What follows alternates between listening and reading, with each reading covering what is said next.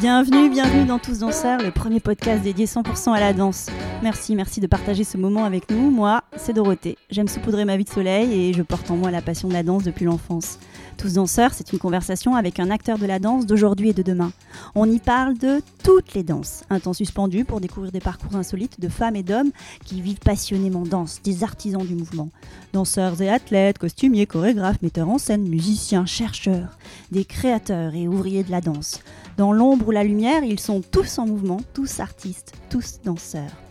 Le podcast est disponible sur de nombreuses plateformes, alors abonnez-vous pour ne pas manquer de nouvelles rencontres autour de la danse. Et surtout, n'oubliez pas de laisser un mot doux ou une note 5 étoiles sur iTunes ou Apple Podcast. Ah, j'oubliais, n'hésitez pas à m'écrire sur l'Instagram Tous Danseurs si vous avez des questions. Aujourd'hui, je reçois Cédric Andrieux, directeur de la danse au Conservatoire national supérieur de musique et de danse de Paris. Sa maison, une école républicaine est un lieu de passage clé pour ses élèves. Ce danseur émérite et son équipe ne cessent de tisser des liens avec les mondes professionnels de la danse pour améliorer les compétences et l'employabilité des danseurs étudiants. Son conservatoire, comme ses élèves, il les veut ouverts sur le monde et connectés aux autres. On l'écoute avec joie. Bonjour Cédric. Bonjour Dorothée. Je suis ravie d'avoir cette conversation avec toi, d'être dans ce bureau du Conservatoire national supérieur de musique et de danse de Paris. Bienvenue. Merci, merci de m'accueillir. Cédric, est-ce que tu peux te présenter? Je suis Cédric Andrieux, je suis directeur de la danse ici au sein du Conservatoire national supérieur de musique et de danse de Paris.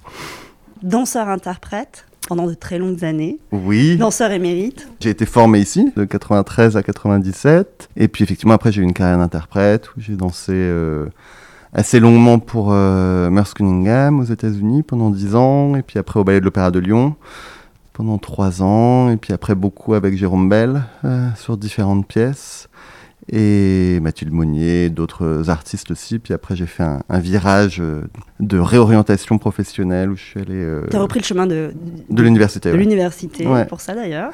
Je suis allé euh, passer quelques mois en Master 2, Master 2 de direction de projet culturel et artistique à Lyon.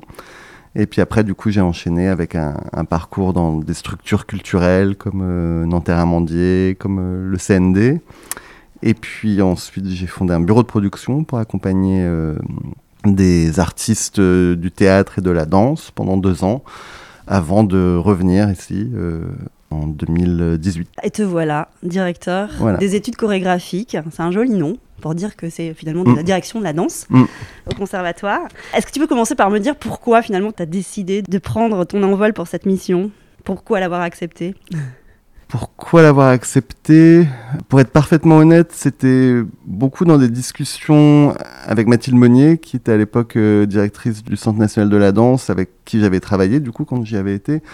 Et, euh, on gardait le lien et, euh, et Mathilde m'avait parlé du poste de directeur des études chorégraphiques à Lyon qui pourrait se libérer et tout d'un coup ça avait à nouveau piqué ma curiosité.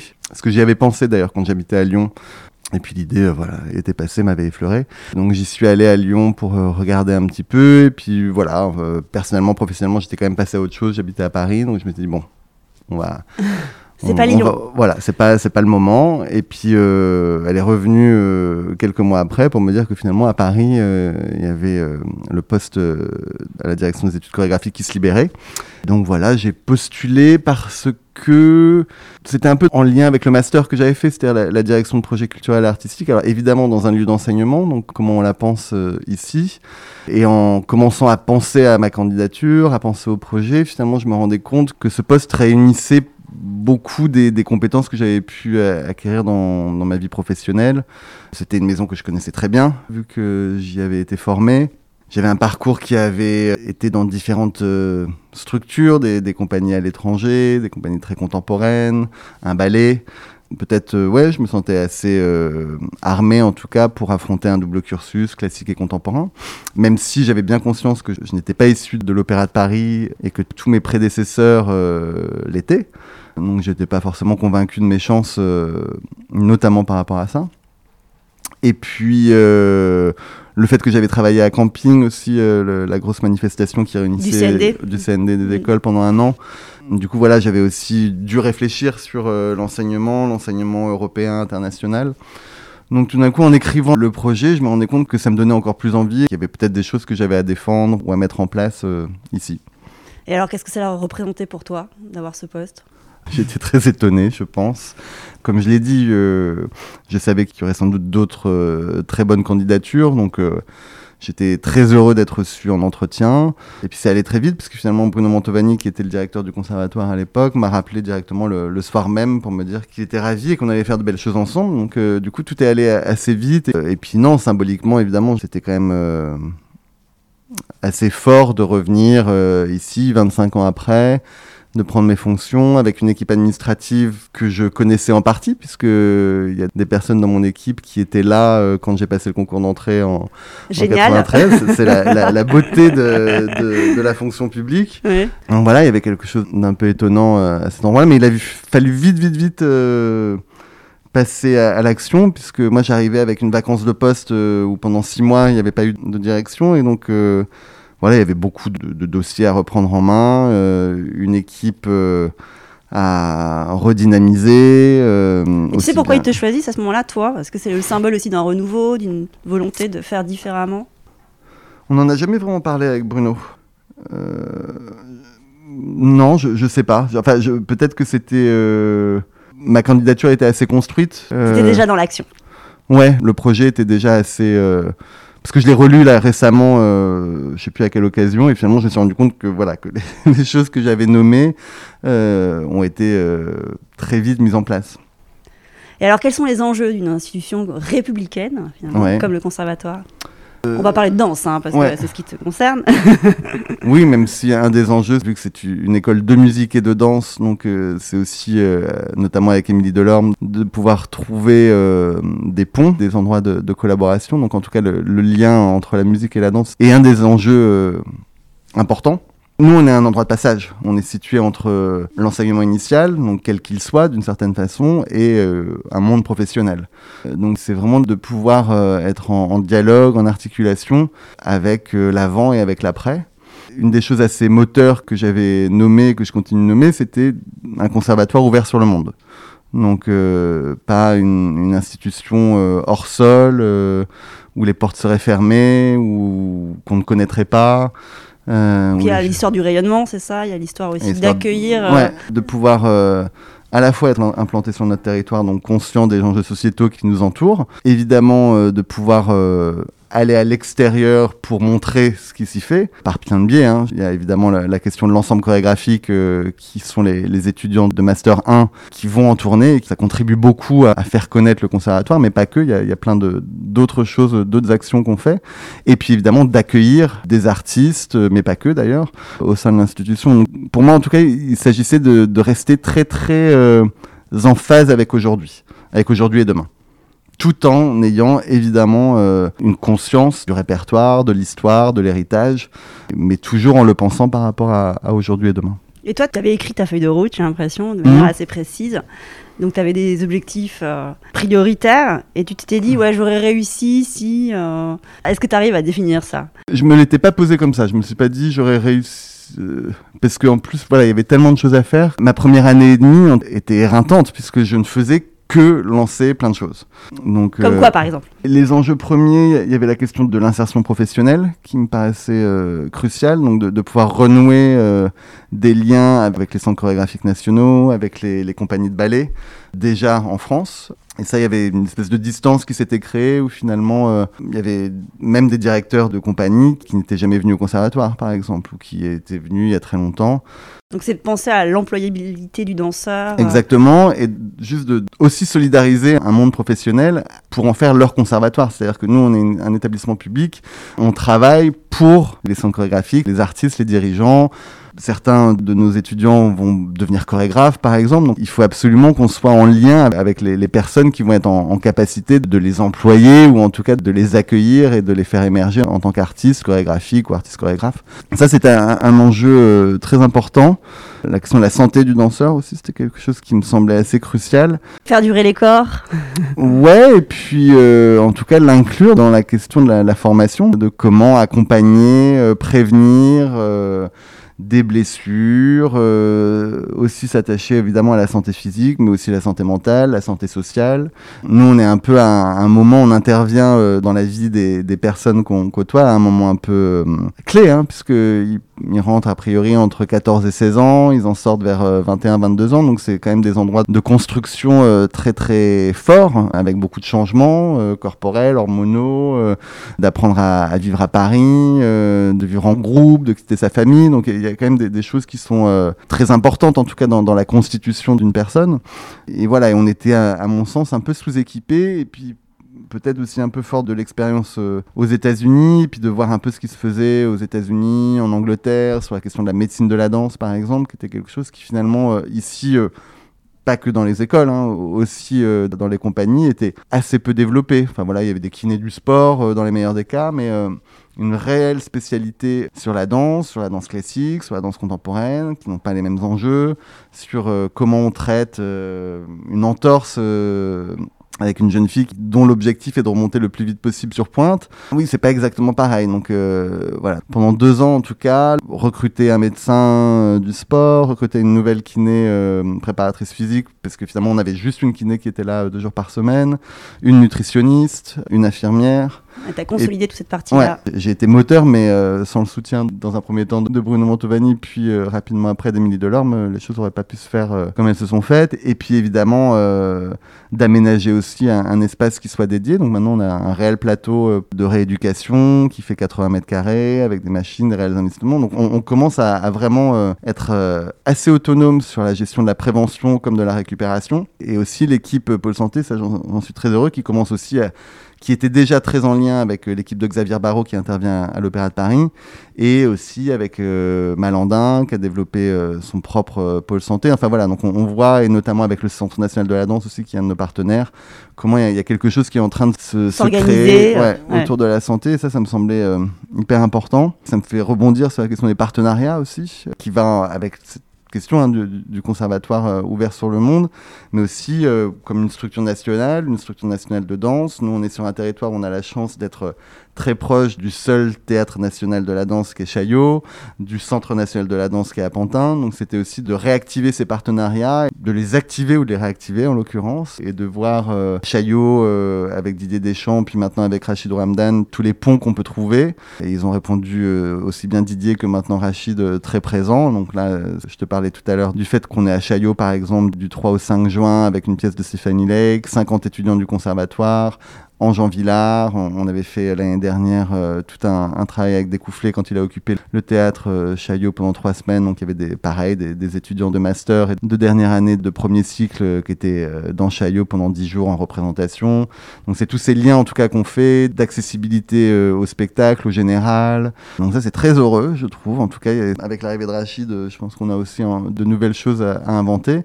Et puis le Centre national de la danse qui est un centre ressources qui est de l'autre côté du périphérique juste à côté. Juste à côté, et avec lesquels on a énormément de choses à faire, hein. avec les différents départements, les ressources professionnelles qui viennent ici pour euh, créer des modules euh, auprès des étudiants sur euh, appréhender le monde professionnel, une lettre de motivation c'est quoi, comment j'écris mon CV, etc. Donc traiter vraiment de la question, encore une fois, de l'insertion professionnelle, avec le département formation et pédagogie sur les enjeux de médiation. Ça, c'est un axe fort du projet d'établissement qu'on porte avec Émilie Delorme. C'est aussi une des pierres angulaires du master, parce qu'on a développé du coup ce deuxième deuxième cycle Valengrade de master. Ça, c'était une, autre priorité. Euh, que tu t'étais donné.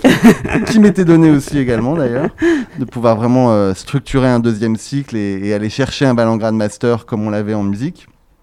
Donc on, a obtenu ça euh, l'été dernier. On est le seul établissement de danse en France à avoir un master pour des danseurs-interprètes. Et ça permet quoi en fait ça? Déjà, ça permet une reconnaissance. Parce que pendant très longtemps, déjà, euh, le fait que le conservatoire se soit inscrit dans la licence master-doctorat, je pense qu'il y avait des personnes euh, dans la danse qui disaient mais à quoi ça sert? Enfin, une, licence, de toute façon, nous, les, danseurs, ça danse. Et ça, maintenant, c'est quand même assez ancré. On le voit en plus, même pour les étudiants, c'est aussi important pour les étudiants, pour leurs parents aussi. le fait qu'un diplôme qu'ils obtiennent euh, ici euh, au conservatoire, bah oui, ce soit un, diplôme qui est une reconnaissance. alors, ça se passe pas exactement comme ça, mais qui est au moins une reconnaissance bachelor, qui soit un, un diplôme de 3 ans, qui soit l'équivalent d'une licence. Mais on n'a pas le Valangras de licence pour le moment. Euh, ça, c'est le prochain but. ouais, ça, on le mène conjointement avec, avec les pôles supérieurs également. Et d'affirmer que certains artistes chorégraphiques pourraient avoir envie d'aller plus loin dans leur formation parce que le DNSPD, l'idée c'est d'arriver, et on est six écoles à, porter ça en, danse, l'école de l'Opéra de Paris, le CNDC d'Angers, euh, le CNSM de Lyon bien évidemment, Cannes et le pôle supérieur Boulogne-Billancourt. On délivre le DNSPD, le diplôme national professionnel danseur, qui permet de, avec nos, spécificités, hein, mais qui permet en tout cas à la fin de ce cursus de dire qu'il y a des compétences acquises pour rentrer dans le monde professionnel. Donc des compétences techniques, artistiques, de danse. Quoi. Et de se dire euh, que pour certains c'est suffisant, et pour certains ils, ont juste besoin de rentrer très très vite et ils ont l'opportunité de le faire et donc ça c'est super, mais de pouvoir aussi prendre en compte que maintenant la carrière d'un danseur, d'une danseuse, d'un artiste chorégraphique, elle, est plurielle. On espère qu'elle soit sur une longue durée et que cet artiste va euh, effectivement danser en compagnie, puis danser avec des artistes euh, indépendants, d'être exposé à, un grand éventail de de métiers possibles. Ou en tout cas, un, un éventail d'esthétique. Et effectivement, il va aussi être amené à aller euh, travailler en prison ou en collège. Donc, euh, il va être aussi un, artiste médiateur de son art. On va peut-être à un moment lui demander d'écrire ou d'animer ce que tu es en train de faire, par exemple, ou d'avoir pu aussi euh, développer un peu une pensée réflexive. Et donc, ce master, il permet ça. Il, permet effectivement de pouvoir à la fois partir en tournée et traiter d'esthétiques qui vont du néoclassique au très très contemporain. Enfin, cette année, on passe de Wayne McGregor, William Forsythe à Boris Charmatz, Maud Le euh, donc vraiment voilà de, faire euh, ce chemin-là, d'être en tournée aussi et pas que au conservatoire. Donc c'est pas exactement la même chose d'avoir les 10 jours qu'on a de plateau ici, très confortable, dans un théâtre que les étudiants connaissent bien puisque c'est leur théâtre. Euh, c'est la maison. C'est la maison. Et puis partir là, la semaine prochaine, ils vont au théâtre de Suresnes, ce qui me c'est pas très loin, ou à la maison de la danse. L'année prochaine, on va à Montpellier Danse, on va au Land Dance Festival. Voilà, de voir aussi différentes réalités, différents lieux, différents publics. C'est l'opportunité aussi pendant ces tournées de pouvoir aller à la rencontre grâce au, au volet médiation qu'on a mis en place de pouvoir animer des ateliers autour du répertoire que les, les, spectateurs vont voir, qui sont des étudiants en CRR, qui sont des danseurs amateurs. Donc ça permet ça. Et puis ça permet pour des étudiants qui ont plus un cursus classique de pouvoir euh, s'ouvrir à, d'autres choses, ceux qui ont un cursus plus contemporain, de pouvoir vraiment cibler aussi euh, et affiner des, choses très techniques euh, dans des styles très précis, et puis de continuer des démarches d'expérimentation. Là, on est assez content parce qu'on va, on va faire les concours de recrutement dans un mois, et on a 65 candidatures. Donc ça veut dire à peu près 50 candidatures extérieures, dont des candidatures de The Place, de Rambert, des candidatures internationales. Donc c'est vraiment un vrai stepping stone, on va dire. De, pour toi, c'est un indicateur de, savoir qu'effectivement. C'est un très bon indicateur. On voit que même euh, d'un point de vue européen, ce master commence à être identifié. Donc ça, c'est super pour nous. Et puis donc voilà, donc ça c'est le volet vraiment pratique de la scène, le volet euh, médiation où là on a construit un parcours avec le Centre national de la danse et avec euh, les ateliers Médicis où euh, donc au Centre national de la danse, on fait un module d'une semaine sur le premier semestre de formation à la médiation, à ses enjeux, à différentes euh, découvertes au niveau des sciences de l'éducation, du développement, etc. Puis cette mise en application en tournée. Et ensuite, en partenariat avec les ateliers Médicis, on, leur demande de vraiment construire un projet de médiation. Donc là, il y en a, ils sont en trois groupes. Et euh, en semestre 3, ils vont intervenir euh, dans un centre d'accueil de personnes en situation de handicap mental, dans un conservatoire communal, dans une petite école de danse privée. Euh, tout ça à Clichy-Montfermeil, donc sur un territoire particulier et très enthousiasmant. Et avec évidemment l'équipe animée par Cathy Bouvard, qui l'équipe des ateliers Médicis, qui est fantastique et qui du coup aussi ouvre un peu une dimension politique de ce que peut être ce métier. Oui, et de ce que peut être la danse aussi. Donc, que peut apporter la danse. Ça, c'est très enthousiasmant. Et le dernier volet, qui est un peu le volet recherche, où ils doivent, euh, grâce à um, Myrto Katsiki qu'on a recruté, qui a en charge la recherche pour euh, la dernière année de, premier cycle et euh, le master, donc des approches méthodologiques de la recherche, pour ensuite construire un projet de mémoire pour lequel ils sont encadrés individuellement avec cinq chercheurs qui sont un peu leurs tuteurs et qui les suivent et un projet de création personnelle. Ces deux choses-là étant euh, un peu liées. les récit liées, ça fait un peu objet du, du récital de, de, fin de master, on va dire, ouais. parce qu'il y a une présentation publique de ces projets euh, personnels de recherche. Voilà, et on a cinq mois de stage d'insertion professionnelle. Ça, c'était assez novateur pour, euh, pour le milieu chorégraphique, parce que je pense que les CCN ou les compagnies de ballet étaient assez habitués, parce que dans le cadre du premier cycle du DNSPD, il y a toujours un, un petit stage euh, obligatoire pour valider, mais qui est de une semaine ou deux semaines, puisque les contenus de, des DNSPD sont quand même très denses, euh, avec souvent des, des, étudiants qui sont en double scolarité, parce qu'on a cette double scolarité à gérer aussi pour beaucoup d'entre eux. Ouais. Et donc, ils étaient habitués à accueillir une semaine, deux semaines, euh, etc. Et, et, moi, fort aussi un peu de l'expérience que j'avais eue à l'université, où dans le milieu professionnel, c'est quand même assez entendu que les... Une semaine, deux semaines, c'est trop court. Enfin... C'est trop court. Et puis, les entreprises, elles ont aussi un, un peu un, un, devoir sur la question de l'insertion professionnelle, et les stagiaires, bah voilà, ça peut faire partie de leur mission d'accueillir un stagiaire de 4 à 6 mois. C'est encadré par la loi. Enfin, il y a plein de choses qui. Et du coup, ils sont. Voilà, il y a une gratification, etc. Donc, euh, c'était un peu de parler de ce concept-là auprès des chorégraphes, des directeurs, directrices de, de ballet, pour lesquels c'était finalement pour un danseur assez nouveau d'imaginer qu'on pourrait participer à l'insertion professionnelle de ce biais-là. Et, euh, et, ça a répondu assez vite, très vite. Euh, le CCN de Grenoble avec Rachid euh, s'est positionné, euh, via danse avec euh, La Fatoumi avec l'amoureux, Emmanuel Vaudine au Havre, Ambra Sénator qui a accueilli des stagiaires aussi. Puis on le voit avec Julie Guibert au Ballet de Lyon, avec Bruno Boucher à, à l'Opéra du Rhin, avec Eric Kiré au Ballet de Bordeaux, Tom Kelly et Peter Jacobson au Ballet de Lorraine. Tout cela crée des liens en fait. Voilà. et tout cela sont Yuval Pic au, au CCN de Rio-la-Pape. J'essaie de ne pas en oublier. Il y en a d'autres qui évidemment euh, vont tu se faire. pas tous les citer. mais, mais c'était quand même déjà en deux ans euh, super ouais. que, que, le CCN de évidemment le Pladec, CCN d'Orléans, qui ont tous accueilli euh, sur une durée de 3 à 6 mois des stagiaires. euh, et c'était aussi leur dire que finalement, un... parce que la réponse au départ, c'est de dire non mais c'est vrai que enfin moi je suis en création pendant 6 à 8 semaines tes six mois de stage et de dire bah non vous êtes directeur de structure donc forcément il y a aussi des activités de médiation euh, auxquelles ils peuvent participer. Il y a aussi euh, des artistes associés qui vont venir. Donc euh, on peut vraiment créer un stage assez multiple. Et ça marche. Ça marche. En tout cas moi l'enjeu il n'y a pas de contrat forcément euh, à la clé mais c'est de favoriser la sortie donc que la sortie elle soit pas brutale mais qu'on puisse accompagner une sortie d'école et qu'on puisse aussi accompagner un développement de réseau qui rencontre d'autres danseurs qui rencontre euh, d'autres artistes euh, et donc voilà en ça c'est extrêmement positif Alors on va revenir sur cet enjeu d'accompagner finalement la sortie parce que mm. ça semble être au cœur de tes préoccupations mm. et juste est-ce que dans l'enseignement de la danse mm. tu as d'autres écoles que tu regardes qui sont un peu des référents pour toi? Oui, il y, a des écoles euh, que je regarde, mais aussi avec qui je discute. Ouais. Parce que de, de, faire que les regarder, ça, c'est bien, mais c'est. C'était une manière de dire. Oui.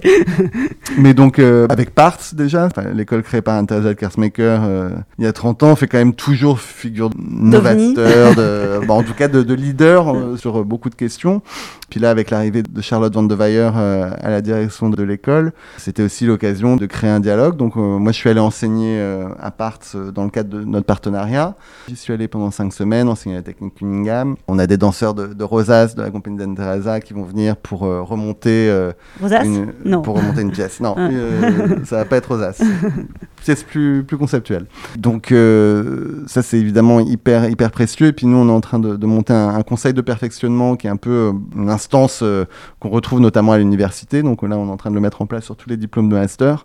Et Charlotte rentre dans le, le conseil de perfection parce qu'il y a cinq personnalités extérieures qui viennent euh, dans ce conseil. Donc, euh, je suis très heureux que Charlotte ait, accepté de venir pour nous aider aussi à réfléchir, à, regarder, à avoir un, retour aussi sur euh, notamment le master qu'on est en train de, développer, de mettre en place. Il y a Codarts, qui est une école euh, assez euh, importante aussi au niveau européen, avec laquelle on commence un partenariat. L'année prochaine, on y va, on fait des tournées ensemble, on fait des projets ensemble autour du répertoire de Jerry Killian. Moi, évidemment, la Juilliard, hein, qui reste quand même une école que je trouve assez novatrice, notamment en France, où on a plutôt tendance à penser les choses de façon très disciplinaire. Et c'était un peu aussi une de mes sources d'inspiration pour le master. Parce qu'une des choses dans le master, c'est ils sont entre 14 et 18 et ils sont artistes chorégraphiques. Avec certains, comme je disais, qui viennent plus d'un parcours classique, d'autres d'un parcours contemporain, d'autres peut-être même du hip-hop. On verra comment les recrutements se font. Mais contrairement à un premier cycle très spécialisé danse contemporaine, danse classique, là, tout le monde est amené à, à côtoyer euh, différentes esthétiques. Donc, euh, une ouverture sur d'autres formes de danse. Ouais ce qui est un peu comment Juilliard se oui, modélise aussi. Ouais. C'est des gens qui arrivent dans, dans l'école avec chacun leur couleur, mais qui sont ensemble et qui développent du coup. Enfin, pour moi, j'ai l'impression que ça tire les gens vers le haut. Donc ça, c'était aussi une des choses qu'on voulait mettre en place. Et puis des écoles françaises. Enfin, Oui. nous, on a un enjeu aussi parce que géographiquement, euh, on est euh, sur le même territoire que l'école de l'Opéra de Paris. Donc, euh, forcément, de faire l'impasse, de se questionner par rapport à l'école de l'Opéra de Paris et surtout d'avoir un dialogue euh, très soutenu avec Elisabeth Platel, sa directrice, ce serait dommage. Donc, euh, et ça, moi, je suis assez heureux d'avoir construit une, une relation. Enfin, on se parle euh, avec Elisabeth, on se parle toutes les semaines, en l'occurrence. Donc, euh, en plus, pendant cette période de crise, c'était plutôt assez intéressant de pouvoir savoir euh, qu'est-ce qu'elle faisait, qu'est-ce qu'on faisait, comment on était euh, cohérent. Et j'étais aussi heureux qu'elle m'aide à accompagner le développement du master, comme étant une, une offre euh, de formation complémentaire, où du coup, on n'est plus du tout en concurrence, parce que de toute façon, sur la danse classique, à ce niveau-là, euh, évidemment, l'école de l'Opéra de Paris ayant le ballet de l'Opéra de Paris comme lien direct, c'est un peu dur d'être en compétition, même si, enfin, moi, je disais que notre force, et ça l'est toujours, notre force, c'est- vraiment d'avoir une école dédiée au ballet de l'Opéra de Paris et une école dédiée à tous les autres. Euh, et du coup, ça permet en tout cas une ouverture euh, très très grande et de créer des ponts, d'avoir aussi des étudiants euh, en fin de DNSPD qui peuvent intégrer euh, la dernière division au sein de l'école de l'Opéra de Paris pour ensuite rentrer dans le ballet. Ce qui était assez pratiqué hein, dans les années euh, 80. Elisabeth est un produit du conservatoire qui est rentré en dernière division pour entrer au ballet. Donc elle est d'autant plus sensible. Ouais, et toute l'équipe pédagogique qui a eu une très grande carrière à l'Opéra de Paris. Enfin, je pense à Isabelle Siravola, bien évidemment, à Bertrand Bellem, à Nolwenn Daniel, Laurent Novice. Euh, À l'exception de Bertrand, les trois autres qui sont d'abord passés au conservatoire avant de rentrer au ballet. Donc il y, a, en tout cas cette histoire de pont qui est presque dans l'ADN des deux institutions en l'occurrence. Et évidemment euh, un lien très très fort avec euh, le CNSMD de Lyon et avec euh, la nomination de Kylie Walters qui est arrivée un peu après la mienne, qui crée aussi des opportunités de, partenariat très heureuses. On va partir a priori en 2022 euh, ensemble avec son jeune ballet et nous notre ensemble chorégraphique à Taïwan par exemple. Enfin voilà, là à la Maison de la Danse on y va en juin. Pour être avec eux au plateau. Donc il y, a- il y a pas mal d'opportunités. Puis il y a vraiment symboliquement aussi euh, une convention euh, de partenariat qui a été signée entre euh, Mathieu Ferré et Émilie Delorme pour vraiment... on est régi par le même décret, mais voilà, il fallait aussi symboliquement le, le dire qu'on avait cette volonté de, de travailler ensemble, de travailler une offre de formation ensemble qui soit complémentaire. Il y a aussi l'arrivée de Noé Soulier au CNDC d'Angers, où Mm. là, je, je regarde attentivement euh, ce qu'il développe, de par euh, son intelligence et puis l'artiste qu'il est. Donc je pense qu'il va y avoir aussi beaucoup de choses euh, sur lesquelles s'inspirer, en tout cas, dans ce qu'il va faire. On sent vraiment que ça fait partie de tes préoccupations de créer du lien, Mm. un maillage qui Mm. soit propice à l'enrichissement réciproque, etc. C'est super. Ouais. Et puis Et, moi, c'est ça qui m'excite en plus, euh, d'être Oui, euh, en lien et de... Et de pas être tout seul. Enfin, je Ah pense ouais, que c'est important de, Ouais. de se nourrir de tout le monde. Finalement, si on devait donner quelques marqueurs, tu vois, de l'enseignement euh, euh, dispensé au sein du, du conservatoire, Mm.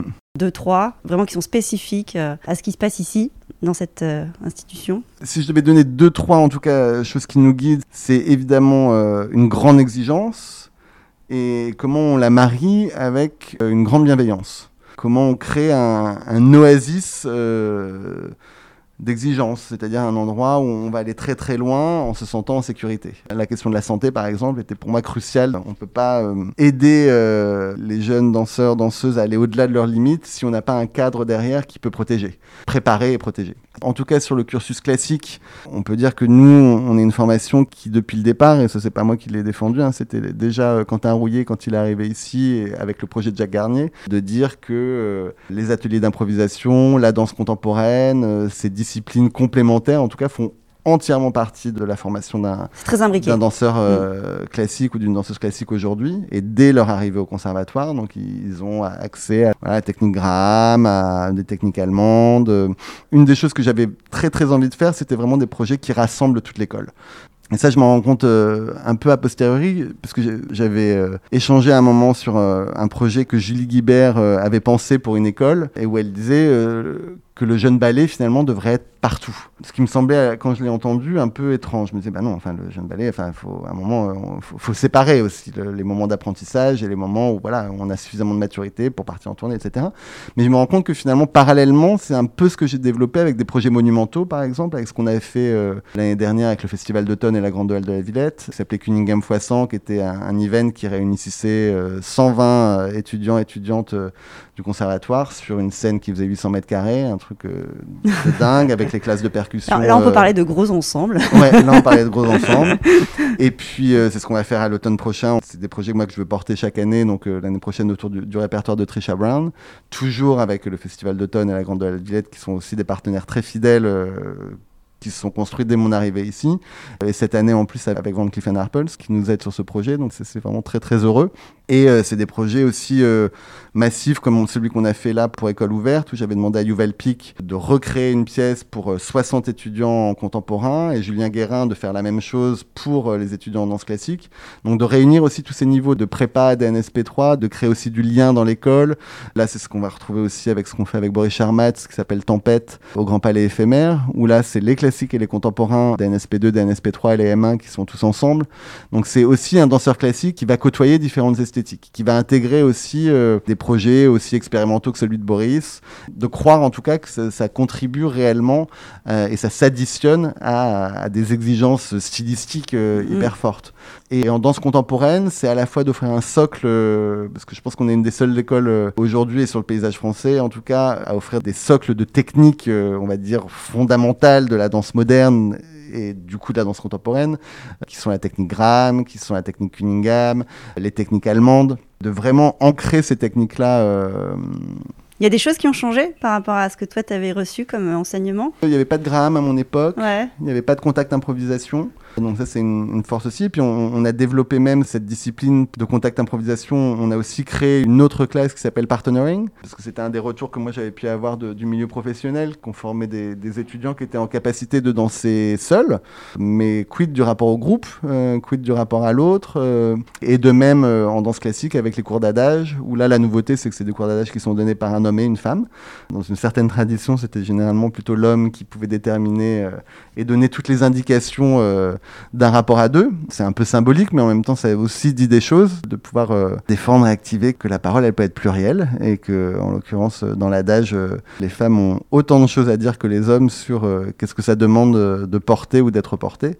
Des cours de répertoire néoclassique et contemporain aussi. Et ça, c'est aussi beaucoup avec le recrutement de Raphaël Delaunay. Ça a permis, vu que Raphaël a une carrière qui va de l'Opéra de Paris à Pina Bausch, au NDT, à euh, Boris, Alain Buffard et à son propre travail aussi d'ailleurs. Donc euh, c'était pour moi aussi euh, l'occasion avec elle de, de, penser justement, même dans la formation, même dans les cours, de garder un rapport à une création contemporaine, à des processus de création aussi pour les contemporains et les classiques. Ils ont un cours mixte d'ailleurs aussi où ils sont ensemble. Une autre spécificité, mais c'est quelque chose dont on parle euh, pas suffisamment, euh, C'est quoi, euh, c'est quoi bah, C'est qu'on on est aussi une, école unique dans le sens où on, est la seule école au monde à offrir à ce niveau-là de formation une formation à la notation Laban et à la notation Benesch. C'est aussi quelque chose sur lequel on a, à mon sens, pas encore suffisamment capitalisé. Et d'ailleurs, le, le Grade Master, on l'a obtenu pour évidemment le, diplôme de deuxième cycle. Il y avait quelque chose de symbolique de, de vraiment affirmer qu'un un artiste chorégraphique de haut vol pouvait euh, avoir un Valence Master, mais on l'a aussi obtenu pour euh, le diplôme de second cycle en notation Laban et le diplôme de second cycle en notation Benesch. En choréologie. En choréologie, euh, exactement, et en cinétographie en l'occurrence. Et ça, ça permet aussi, d'une, à l'intérieur, pour nous, de penser à des ponts qui sont assez excitants, hein, aussi de, pouvoir s'appuyer notamment sur la question de répertoire, sur euh, des étudiants en, notation qui peuvent venir et aider à débroussailler aussi euh, une œuvre, ou, au contraire de, de, montrer un peu euh, l'espace qu'il peut y avoir entre ce qui est écrit et finalement ce qui est réalisé, ce qui est fait. Et puis on a un terrain d'application important pour eux, pour ces étudiants, parce qu'il y a plein de pièces qui sont montées chaque année, donc ça permet aussi d'enrichir des partitions etc. Et puis au-delà de ça, c'est même aussi un outil d'analyse en l'occurrence. Une autre spécificité, parce que tu me demandais ça, c'est l'analyse du fonctionnel du corps dans le mouvement danse à la FCMD qui a été développée ici par Odile Rouquet et qui est devenue maintenant une, discipline à part entière, etc. Mais qui prend vraiment sa racine ici. Je fais le lien avec la notation parce que c'est effectivement deux outils euh, assez importants, enfin ou deux façons de, de penser, d'analyser la danse qui pour aussi des artistes chorégraphiques est, extrêmement puissante. Et j'aimerais développer en tout cas la, question de la notation du mouvement euh, comme faisant partie aussi de, leur répertoire. Euh, pas d'en faire des notateurs du tout, bien évidemment, mais de savoir que ça existe, de savoir que, c'est un outil. oui, mm. que c'est un outil, que c'est pas juste un outil pour un assistant ou un choréologue, mais c'est aussi un outil d'analyse et presque de culture générale. Et il y a des intervenants que tu aimerais avoir dans le corps euh, enseignant du, conservatoire. Ton rôle va jusque-là, déterminer aussi les, personnes qui dispensent euh, l'enseignement de la danse au sein de, l'institution ou pas? Oui, euh, quand, quand l'occasion se, se, présente. Oui, j'imagine. parce qu'effectivement, je parlais de Noé tout à l'heure ou de Rosas, Noé Soulier au CNDC ou Anne-Theresa Rosas. Effectivement, eux ont, sont arrivés sur un, un terrain complètement vide. Ils ont dû euh, bâtir les fondations, fait le choix de ne pas avoir d'équipe euh, permanente et, du coup justement de créer une, formation qui soit extrêmement malléable, euh, faite d'invitations à des artistes. Et donc ça, ça permet effectivement de, de, toujours activer en tout cas cette formation et de toujours activer par rapport à un temps présent c'est sa force. On voit aussi que nous, en tout cas, ayant une, équipe permanente, nous, c'est 28 enseignants et 19 musiciens accompagnateurs. Dans des périodes de crise comme celle qu'on a traversée, d'avoir une équipe permanente euh, qui était aussi engagée, investie, ça a été une richesse euh, phénoménale, puisqu'ils étaient là, ils étaient proches euh, des étudiants, ils les connaissaient, donc ça a permis de faire une continuité pédagogique vraiment de haut vol en l'occurrence. pendant ces, ces, quatre mois de confinement, on n'a vraiment pas eu à rougir. Après, voilà, comme toute équipe permanente, du coup, c'est des gens euh, avec lesquels on, travaille et qui se sentent bien ici, et c'est tant mieux. Lors de départ à la retraite ou de changement de vie, effectivement, c'est là où il y a des opportunités de, pouvoir euh, recruter. Là, on est sur l'équipe euh, de notation, on a deux femmes très très importantes qui ont mené ces formations pendant 30 ans à bout de bras, qui étaient Eliane Mirzabikian et, Noël Simonet qui partent à la retraite. Donc c'est une toute nouvelle équipe. On recrute deux personnes pour chaque poste parce qu'on s'est rendu compte qu'elles faisaient tellement de choses qu'il fallait au moins deux personnes pour les remplacer. Donc on est assez heureux en tout cas d'accueillir euh, Romain Panassier, Lénora de Michelis euh, en Bénèche, et puis Olivier Bioré et Estelle Corbier euh, en Labanne. C'est des moments assez heureux. Après, nous, on a une politique de recrutement qui est aussi extrêmement transparente, parce qu'on est établissement public, donc c'est aussi un appel à candidature, c'est un concours extrêmement réglé, etc. Mais c'est évidemment un des axes qui permet, en tout cas, de pouvoir déterminer des évolutions en termes pédagogiques. Et l'ouverture à d'autres formes de danse? On le fait hein, déjà depuis 2-3 ans, en tout cas de pouvoir penser, euh, de pouvoir déjà parler pas de la danse classique et de la danse contemporaine, mais des danses classiques et des danses contemporaines c'est déjà une ouverture sur d'autres formes de danse. De pouvoir dire que oui, il y a l'école française, qui euh, pour certains est, la mère de toutes les autres, mais euh, on voit bien que euh, tout le travail que Forsyth a développé découle de l'école américaine, qu'il y a l'école anglaise qui se situe différemment, qu'il y a l'école russe, voir si on rentre encore plus spécifiquement l'école italienne aussi, qui pourrait être aussi une des mères de l'école française, et puis que la danse classique, les danses classiques, oui, effectivement, c'est du grand répertoire à des écritures très néoclassiques, donc de, pouvoir euh, toucher euh, Petit Pas, les réinterprétations de Nureyev, euh, à Serge Liffard, à Balanchine, à Forsyth, voir Kylian Matzek, qui pour certains sont déjà des contemporains, pour d'autres sont encore des néoclassiques. Et c'est pareil avec les danses contemporaines, c'est-à-dire qu'on ne parle pas forcément de la même chose quand on parle de l'écriture de Pina Bausch et quand on parle de Isadora Duncan ou du projet de Merce Cunningham ou de Jérôme Bell et Boris Charmat. Euh, donc déjà là, il y a une pluralité. Après, si la question, est-ce que j'entends, est peut-être euh, une ouverture à, à, des écritures, on va dire, plus urbaines, Bien évidemment, enfin par exemple, euh, ça peut faire sourire, mais l'année prochaine, on, on invite euh, Cécilia Mangoléa et, François Chéniaud autour de cette pièce Dub Love, qui s'inspire beaucoup hein, du dub, donc de, aussi une, une culture musicale euh, urbaine et, les formes que ça crée. Eux ont aussi beaucoup travaillé sur le twerk, je pense à Traja Larel qui a travaillé sur le voguing. Donc il y a dans la création contemporaine expérimentale beaucoup, beaucoup d'influence des, des danses urbaines. Alors après, euh, évidemment, hein, moi j'étais, euh, enfin comme tout le monde, hein, euh, de toute façon, mais très très triste de la mort de Seed, sa disparition, parce que ça faisait vraiment partie des artistes avec lesquels je pense on aurait pu vraiment créé euh, par des invitations, par euh, des créations qu'on aurait pu aussi lui demander. On, aurait pu créer des, des liens importants et, et, une ouverture vers d'autres euh, types de danse. Mmh. L'année prochaine, le festival d'automne met à l'honneur Liao Rodriguez. Et donc, du coup, on est en train de créer un espèce de module d'une semaine où les, les, étudiants de Marais, qui est l'école qu'elle a créée dans, dans, les bidonvilles, et nos étudiants, enfin les favelas, et nos étudiants vont se retrouver au Centre national de la danse avec Bintou Dembélé, par exemple. Donc, il y a cette ouverture. Il y a cette ouverture, mais, mais pas des artistes. Euh, Alors évidemment, ici, il y a du jazz, hein, par exemple. Le, le- le jazz est, est enseigné. Mais euh, en tout cas, ces ouvertures, pour moi, il faut qu'elles se fassent avec et par les artistes.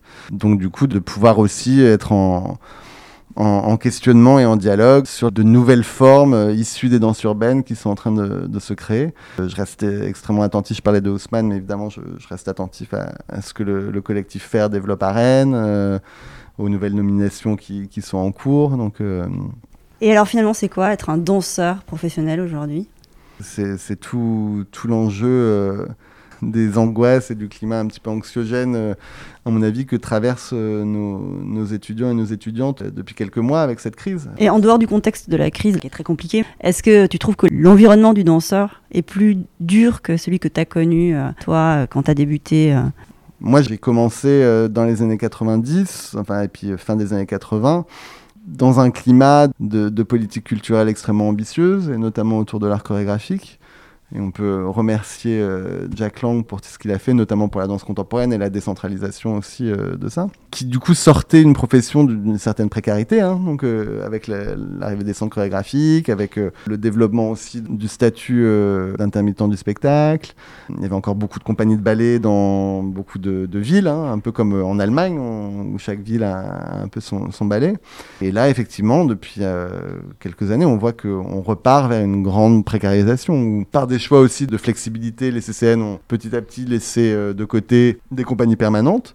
Ça correspond aussi à une époque, hein, c'est-à-dire que moi je le vois en tout cas dans les, les discussions que je peux avoir avec les, les danseuses, les danseurs, euh, cette question de, de liberté, elle est très, elle est très très forte De choisir de choisir. Moi, c'est ce que j'ai toujours dit, que j'ai eu l'impression de d'être rentré à l'école maternelle à 3 ans et finalement d'être sorti à 33 ans quand je suis sorti du, du ballet de l'Opéra de Lyon. en compagnie, effectivement, on a quelqu'un qui nous dit ce qu'on va faire, le répertoire qu'on va danser, quand est-ce qu'on part en tournée, quand est-ce qu'on est en vacances. euh. Donc ce statut euh, d'indépendant permet aussi euh, beaucoup plus de choix et de liberté, avec une beaucoup plus grande forme de précarité. Et de précarité aussi euh, pour les compagnies de ballet, puisqu'on on voit que qu'elles rétrécissent, hein, qu'elles rétrécissent en nombre. En même temps, on leur demande de continuer à, à travailler le grand répertoire, mais euh, voilà, un, un lac des signes, il faut un effectif quand même minimum pour pouvoir le faire bien. Donc c'est un combat euh, incessant des directeurs, des directrices pour garder des effectifs, des effectifs permanents. En même temps, c'est coûteux.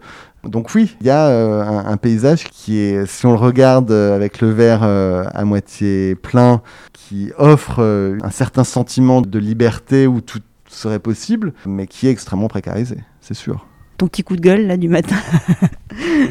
non, bah c'est euh, oui, enfin, mm, en tout cas, euh, une politique publique euh, culturelle, on en a réellement besoin, et puis une politique publique autour de la danse, on en a besoin, à la fois pour continuer à défendre l'expérimentation et l'avant-garde. Parce que faut, voilà. Mersk Ingham, quand il a commencé, on, on lui jetait des tomates. Il n'était pas du tout euh, soutenu, c'était beaucoup trop avant-gardiste, et il est devenu un, un des grands classiques. Trisha Brown aussi. Donc, donc mon coup de gueule du matin. euh, non, si en tout cas, c'est à la fois de ne pas précariser un héritage. Euh, donc je parlais des, des compagnies de ballet, je pense qu'il y, a- il y a quelque chose à jouer à cet endroit-là, en tout cas, de les voir aussi comme un, un maillon euh, important de, de la création. Et un patrimoine que- aussi à un conserver. patrimoine, et Mm. on voit qu'il y a des projets très différents. Enfin, le projet qui est porté par Gilles Guibert euh, au Ballet de l'Opéra de Lyon, ou par euh, Peter Jacobson euh, au Ballet de Lorraine, ou euh, Bruno Boucher au Ballet du Rhin, qui, qui développent vraiment des, des- des ballets de création, néoclassique à contemporaine, ou euh, des ballets plus de, patrimoine, un patrimoine même contemporain, avec ce que fait Eric Hiré, par exemple, ou ce que fait Aurélie euh, Dupont euh, au, au de l'Opéra de Paris. C'est des choses très très importantes, à mon avis, de notre paysage. Et puis, parallèlement, de défendre, de soutenir. J'ai une grande affection pour le Festival d'automne à Paris, parce que ça a été aussi euh, des, des grandes découvertes de pièces. euh, Einstein on the Beach, c'était impossible à voir sans le Festival d'automne à un moment. C'est-à-dire des institutions qui sont capables de prendre des risques, d'aller découvrir des artistes de demain, de proposer des formes qui sont peut-être arides. Là, on, on a eu euh, le week-end dernier euh, la disparition de Raimund Auge, qui était, euh, je ne sais plus qui le disait, mais un peu le, le- le magicien du temps, qui, qui est tiré, euh, qui faisait des pièces de 2 heures, 3 heures, d'une lenteur infinie, un peu le, le Claude Régis de la danse contemporaine. On a besoin de ces formes-là. On a besoin aussi de formes qui ne sont pas consommables en 10 minutes sur YouTube. De créer du renouveau aussi. oui, et puis de créer de l'avant-garde. Mm. On a besoin aussi qu'il y ait des formes qui ne s'adressent pas à tout le monde. Si on pense que la démocratie culturelle et que les politiques publiques, notamment pour la danse, c'est que ce soit la danse qui s'adresse à tout le monde, à tout le temps, à tout moment, je pense qu'on se trompe. Il faut qu'on puisse créer des formes qui soient à la fois très fédératrices, des formes exigeantes qui puissent l'être. Enfin, l'œuvre de Boris Charmatz, elle, est à la fois très expérimentale et en même temps, il crée des formes énormes dans l'espace public. Quand on regarde Foot Danse euh, au 104, ça s'adresse à plein de différents types de populations, des profanes, des spécialistes. Euh, des groupes euh, de femmes qui n'ont jamais eu accès à la danse contemporaine au préalable. Donc, il y a aussi de, pouvoir défendre qu'il y a des formes expérimentales qui, qui, peuvent être pour tous, pour toutes. Et puis il y a des formes qui sont euh, en devenir, qui sont plus exigeantes et qui s'accompagnent. Et du coup, c'est toute la question aussi de comment on mais de la place aussi de la, valeur qu'on le donne. Et dans les politiques publiques, le ministère de la Culture qui par plein de... Moi, je ne suis pas spécialiste, mais je, vois bien qu'il est moins investi qu'il a pu l'être euh, à certains moments, parce que du coup, et c'est peut-être tant mieux aussi, les collectivités territoriales euh, sont plus impliquées hein, dans, les financements des CCN, des scènes nationales, etc. Mais du coup, on a une classe politique qui finalement peut-être s'intéresse un peu moins à, l'expérimentation, à l'art. Donc ça, c'est peut-être aussi, de, je sais pas, dans la réforme de l'ENA, de pouvoir inclure euh, une formation euh, à, la musique, à, l'art chorégraphique. Qui pourrait d'ailleurs euh, dispenser un petit parcours parallèle. Ok. Voilà. Et il te reste des rêves de danse? Bah moi j'en ai déjà accumulé plein finalement, qui sont pas des euh, de voir des pièces de Trisha Brown, de voir euh, la compagnie de Pina et Pina euh, en vrai quand ils existaient, de voir des danseurs incroyables, c'est des rêves, c'est des rêves qui se sont réalisés et qui restent et qui, qui entretiennent le souvenir en tout cas. Oui, enfin moi j'ai des rêves pour l'institution en tout cas ici. Je, et pour toi? Pour moi non, enfin, moi, j'aurais. J'ai pas du tout eu la, carrière qui allait pour ça, mais je pense que pendant très longtemps, j'aurais aimé danser des pièces de, Pina Bausch, par exemple. Je vois que Pina rentre au, ballet de l'Opéra de Lyon. Je me dis, waouh, quelle chance, quelle chance. Donc, euh, oui, moi, étant plutôt formé comme danseur contemporain, ayant traversé une écriture comme celle de Meurs, euh, c'était aussi ça. Hein. ça répondait à un certain rêve de rentrer au l'Opéra de Lyon, de faire des pièces euh, de William Forsythe, de travailler en direct avec, avec Matsek et Anna Laguna.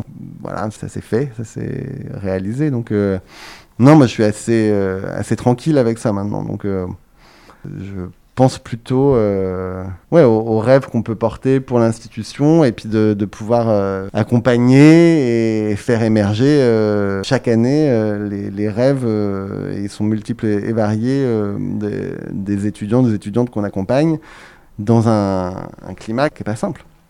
Et donc toi, tu as consacré ta vie à la danse, c'est loin d'être fini. Mmh. Une vie de danse, c'est quoi finalement? Ça m'émeut euh, énormément hein, de penser, parce que finalement, je n'étais pas du tout destiné à ça. Euh, j'ai grandi à, Brest, euh, j'ai commencé la danse au Relac Quérion, dans une petite école communale.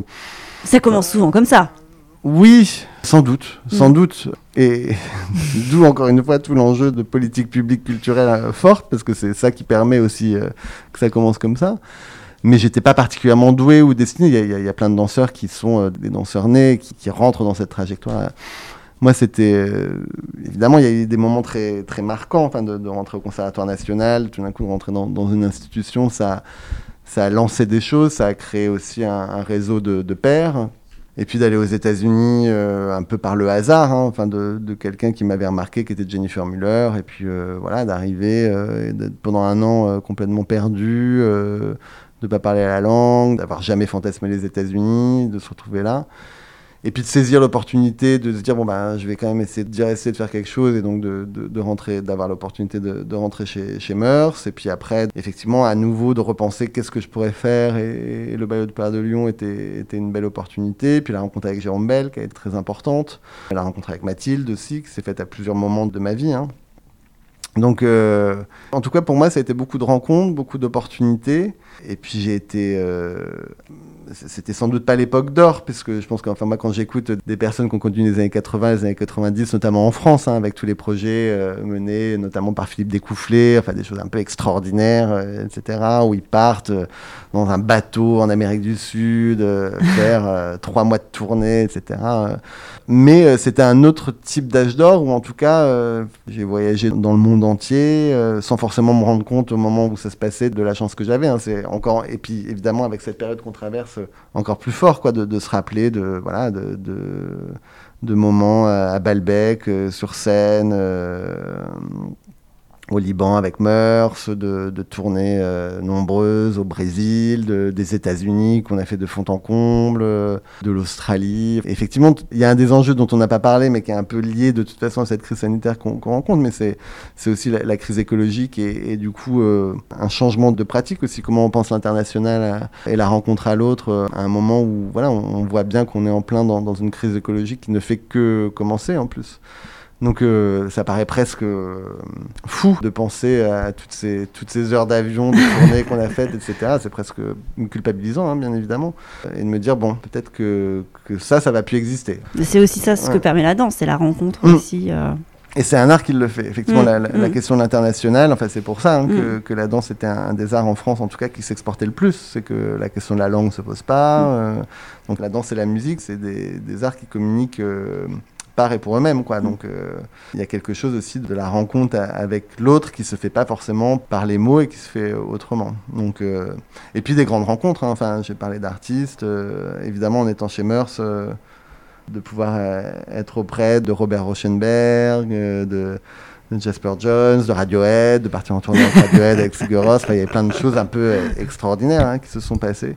Donc, ouais, de super belles rencontres et, mais après, voilà, du travail aussi beaucoup, une constante euh, remise en question. c'est pour ça aussi que je pense que j'ai arrêté à un moment, parce que c'est un métier où on est aussi beaucoup, on vit beaucoup dans le désir de l'autre, dans le désir du chorégraphe ou de la chorégraphe, qui va nous demander de retravailler avec eux, qui va nous donner quelque chose d'intéressant à faire. Euh, ou, euh, ou, du public hein, qui va qui va suivre ou pas ouais dont on espère être reconnu etc donc ça fait partie en tout cas de ce métier, de cette vie euh, de danse, c'est sûr. Mais euh, et il y a des mots que tu aimes bien poser sur ton art?